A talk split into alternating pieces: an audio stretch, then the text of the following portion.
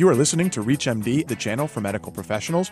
Welcome to the Clinicians Roundtable. I'm Dr. Andrew Krakowski, your host, and with me today is Dr. Connie Mariano. Dr. Connie Mariano from Scottsdale, Arizona is a board certified internal medicine physician from Uniformed Services University in Bethesda, Maryland, the nation's only military medical school. If that were not enough, Dr. Mariano has also served as physician to the President of the United States of America and is a retired Rear Admiral in the U.S. Navy. Currently, she has a private concierge practice called the Center for Executive Medicine in Scottsdale, Arizona. Welcome, Dr. Mariano. How are you today? I'm fine, Andrew. Thank you. Well, today we're going to be discussing a wilderness medicine topic that really transcends all specialties, and it has to deal with medical problems that occur during air travel. That's right, at 30,000 feet in the air, one of the passengers, maybe the pilot, maybe the stewardess, maybe yourself, becomes sick on an airplane. And with limited resources, a physician who happens to be traveling on the plane is now called to intercede and help. We are very excited to have Dr. Mariano here today because she happens to have very good experience in terms of staffing one of the most known individual planes in probably all the world, that's Air Force One, as the physician to the president she was responsible for picking some of the people that both worked in the medical service unit as well as presumably some of the resources that went on to Air Force One. And I can't wait to hear what she has to say about that experience. So, Dr. Mariano, first off, tell us how you became the physician to the President of the United States. Well, it's a position that you really can't apply for. You're nominated. So, in a lot of ways, you are either destined or doomed for that job. I didn't know about that job until I received a nomination for the position in 1991. I was in San Diego Naval Hospital at the Internal Medicine Division, and my chief of service nominated me. I was one of six nominees for the position of the Navy physician to the White House. And we were all board certified internal medicine specialists, and they reviewed all our records. We had been, each of us, at least 10 years active duty military and what they do in Washington is they look at your records and they invite you to the White House to be interviewed. My interview with the physician the president at the time was under Bush Sr., so it was Dr. Burton Lee. And Dr. Lee interviewed me as well as the uh, other members of the White House Medical Unit at the time also interviewed me. I passed the interview, I passed the security clearance process, and then I began my nine year tour, which was not what I had expected at the time, but I began that in June of 1992 as the Navy physician to President Bush Sr. And that was your first assignment there? It was. And I was there for uh, during the end of his presidency, and then when President Clinton was elected, I became his senior physician and physician to the president, as well as director of the White House Medical Unit. And it was during the time of President Clinton that I actually traveled with him on all his foreign trips, except for one. I couldn't make it to the trip to Nova Scotia. I had neck surgery at the time. So I had a lot of air miles logged in on Air Force One with President Clinton. I also traveled as well with the First Lady, Hillary Rodham Clinton, on some of her trips.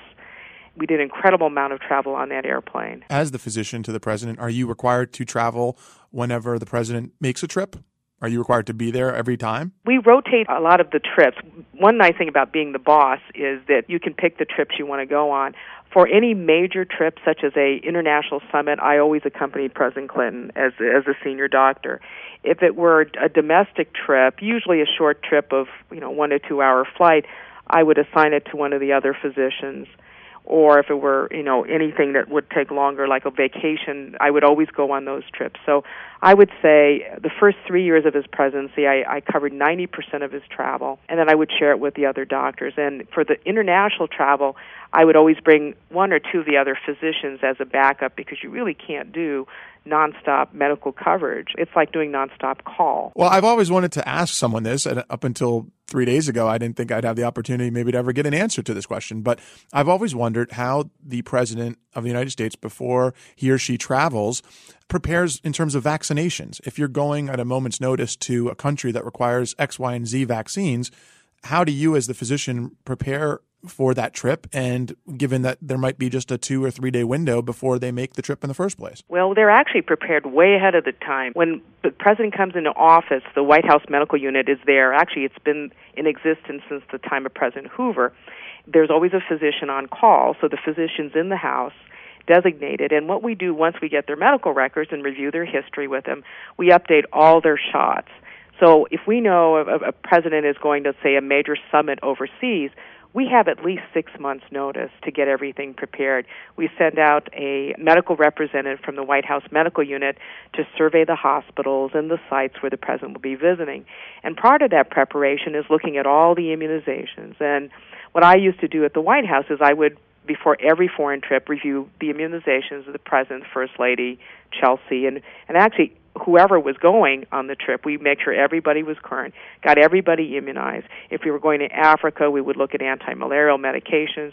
So really, they were up to date on all their immunizations. That's pretty amazing. So it was really a good example of sort of an ounce of prevention is worth a pound of cure there. Absolutely. And it was the, the beauty of having your own personal physician who knew your entire history, followed you everywhere. It was one of those rare jobs that you're perfectly healthy, but 24 hours a day you have medical coverage following you around. Well, you're listening to Clinicians Roundtable on ReachMD, the channel for medical professionals. I'm Dr. Andrew Krakowski, and I'm, today I'm speaking with Dr. Connie Mariano. We're discussing emergencies at 30,000 feet. That's right, medical problems that occur in the air during travel. Right now, we're hearing a little bit about how the president's vaccinations work. Dr. Mariano, if you could explain to me we heard a little bit about how the president as an individual travels. What sort of preparation goes into Air Force One, the plane itself? Well, I can't speak for the rest of the plane. There is a medical compartment on the 747. It's in the forward part of the plane, and uh, it's a fabulous space. It's actually right adjacent to the president's office so that the only one who can just go directly into the medical space is the president, and everybody else has to be brought forward of the plane to get there but it's stocked and maintained with medications, IV medications if we need them, intravenous meds. It's got an AED on board. It's got a chest tube. It's got essentially what you'll need in terms of medications and equipment to perform advanced cardiac life support or advanced trauma life support. In my nine years there, I've sutured one person, a Secret Service agent who accidentally lacerated her finger on the plane. So we, we brought her back to the compartment, prepped her, draped her, and put in a few sutures into her finger. I had one patient who, actually one of the press reporters on Air Force One, one of the uh, White House press crew, had chest pain. And this was as we were landing in Los Angeles. We could monitor them. We had telemetry on board. We could do an EKG. The only thing is, because of the sound of the plane, the background noise, you can't hear murmurs. You can't hear the heart very well because of just the ambient noise is quite loud. And just to sort of paint the picture for our, our listeners, what size space are we talking about in terms of what you have to work with? About a 20 by 20 space. It's a rather large space. It fits three executive size seats. One for me, uh, my seat always faced forward. The nurse's seat faced aft, and then there was a middle seat for the backup physician. There were two large size fold out racks that you would pull out from the wall and they were meant for letting patients lay there and we, if we needed hydration.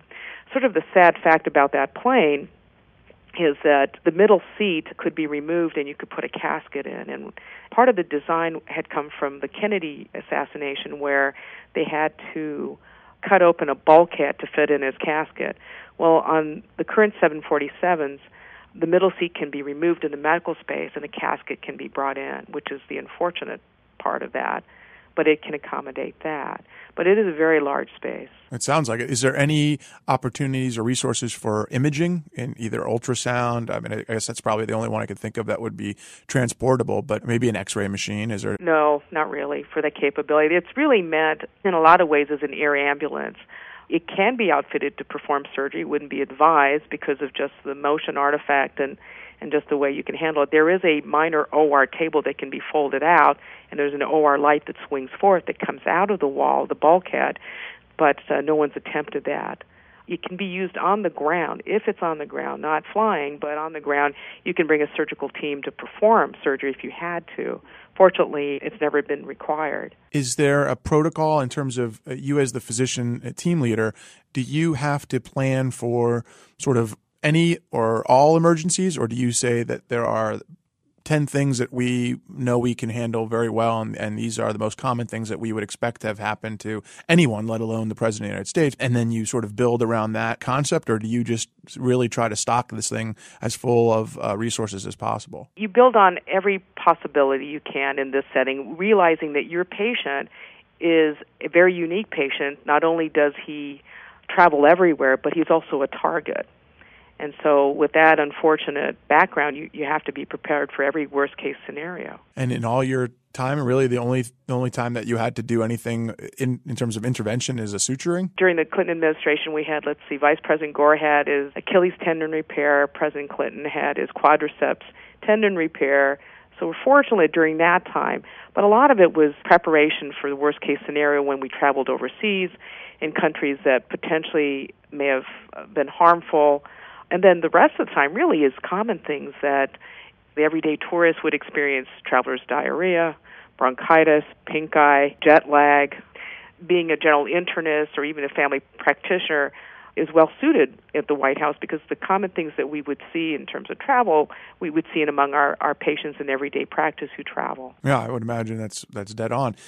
In terms of clean water, fresh water supplies, is there a, is there a water purification system on board in case you're stranded somewhere, you know, in, in a in an airport where you might not be able to get access to fresh water over an extended period of times or anything like that? They have all contingency plans for bottled water, so they they do have their own and they have their own water supply as well. And how do you select the people that work around you? I, am surprised to hear today that there was actually as part of the medical team, it sounds permanently, is is a nurse as well as as a traveling physician. At the time I was the director, we had two Navy physicians, including myself, two Army physicians, and two Air Force physicians. Then we had six physician assistants, six nurses who were critical care certified nurses, and several of them were nurse practitioners. We had about three medics, Air Force and Army, and uh, about four administrators. So it was a good size unit because not only did we take care of the president, traveled with him, we also assigned people to travel and take care of the vice president, as well as the first and second families. And Senator Clinton at the time she was first lady was one of the most traveled first ladies in history. So we would always assign a physician and a nurse to accompany her on her overseas trips. What's the most interesting thing uh, or place that you were able to visit as a result of your position there? There have been so many places. I, I think in my military career and the White House combined, I've been to about a hundred countries. Although as a White House physician, you you never go through the front of the hotel. You always go through the back. It's all through the kitchen. So the most least glamorous things that you see it's not a, actually a very glamorous job. You're lugging a medical bag. You're, you know, you're standing in a hallway. You're following around somebody who's sort of like a a rock star. So you have very long hours. And when you get to the hotel at night, there's always somebody sick, and you're you're sort of doing sick call out of your hotel room taking care of the people sick who are in the uh, traveling party. Well, I want to thank Dr. Connie Mariano, who's been our guest on Boondocks Medicine here, Clinicians Roundtable. We've been discussing emergencies at 30,000 feet and her experiences as the physician to the President of the United States. I'm Dr. Andrew Krakowski. You've been listening to the Clinicians Roundtable on ReachMD, the channel for medical professionals. Thank you for listening.